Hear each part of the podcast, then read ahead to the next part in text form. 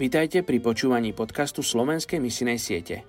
Ešte 41% ľudí na tejto zemi nepočulo evanílium. Aj dnes vám predstavím jednu z najmenej zasiahnutých etnických skupín a na záver sa spolu za ňu pomodlíme. Je 26. decembra a my sa modlíme za etnickú skupinu Jemenskí Arabi v Jemene. Etnická skupina jemenských Arabov v počte takmer 7 miliónov ľudí žije vo veľkej chudobe. Väčšina obyvateľstva sa živí pestovaním obilie, zeleniny, ovocia, bavlny, kávy a tzv. katu, čo je istý druh kra, ktorého výťažok pôsobí ako stimul.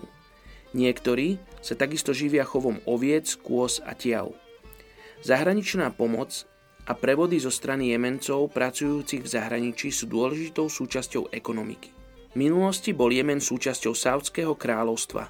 Neskôr v Jemene vládli Rímania, Etiópčania a Peržania. V 7. storočí nášho letopočtu bol ovládnutý moslimskými Arabmi.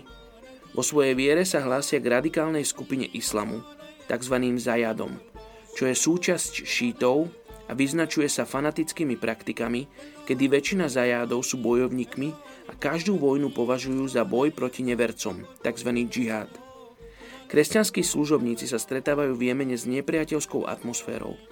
Pre zasiahnutie tejto skupiny Evangelium je potrebné vybudovať priateľstvo a dôveru s jemenskými Arabmi. Pričom kresťania im môžu napríklad ponúknuť pomocnú ruku v materiálnej či fyzickej oblasti. Poďte sa spolu so mnou modliť za túto etnickú skupinu jemenských Arabov v Jemene.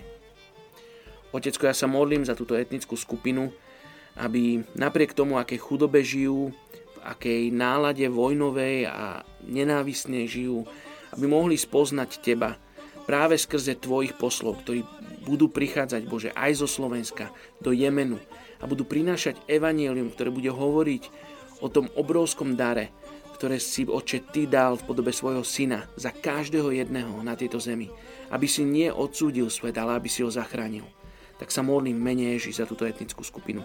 Amen.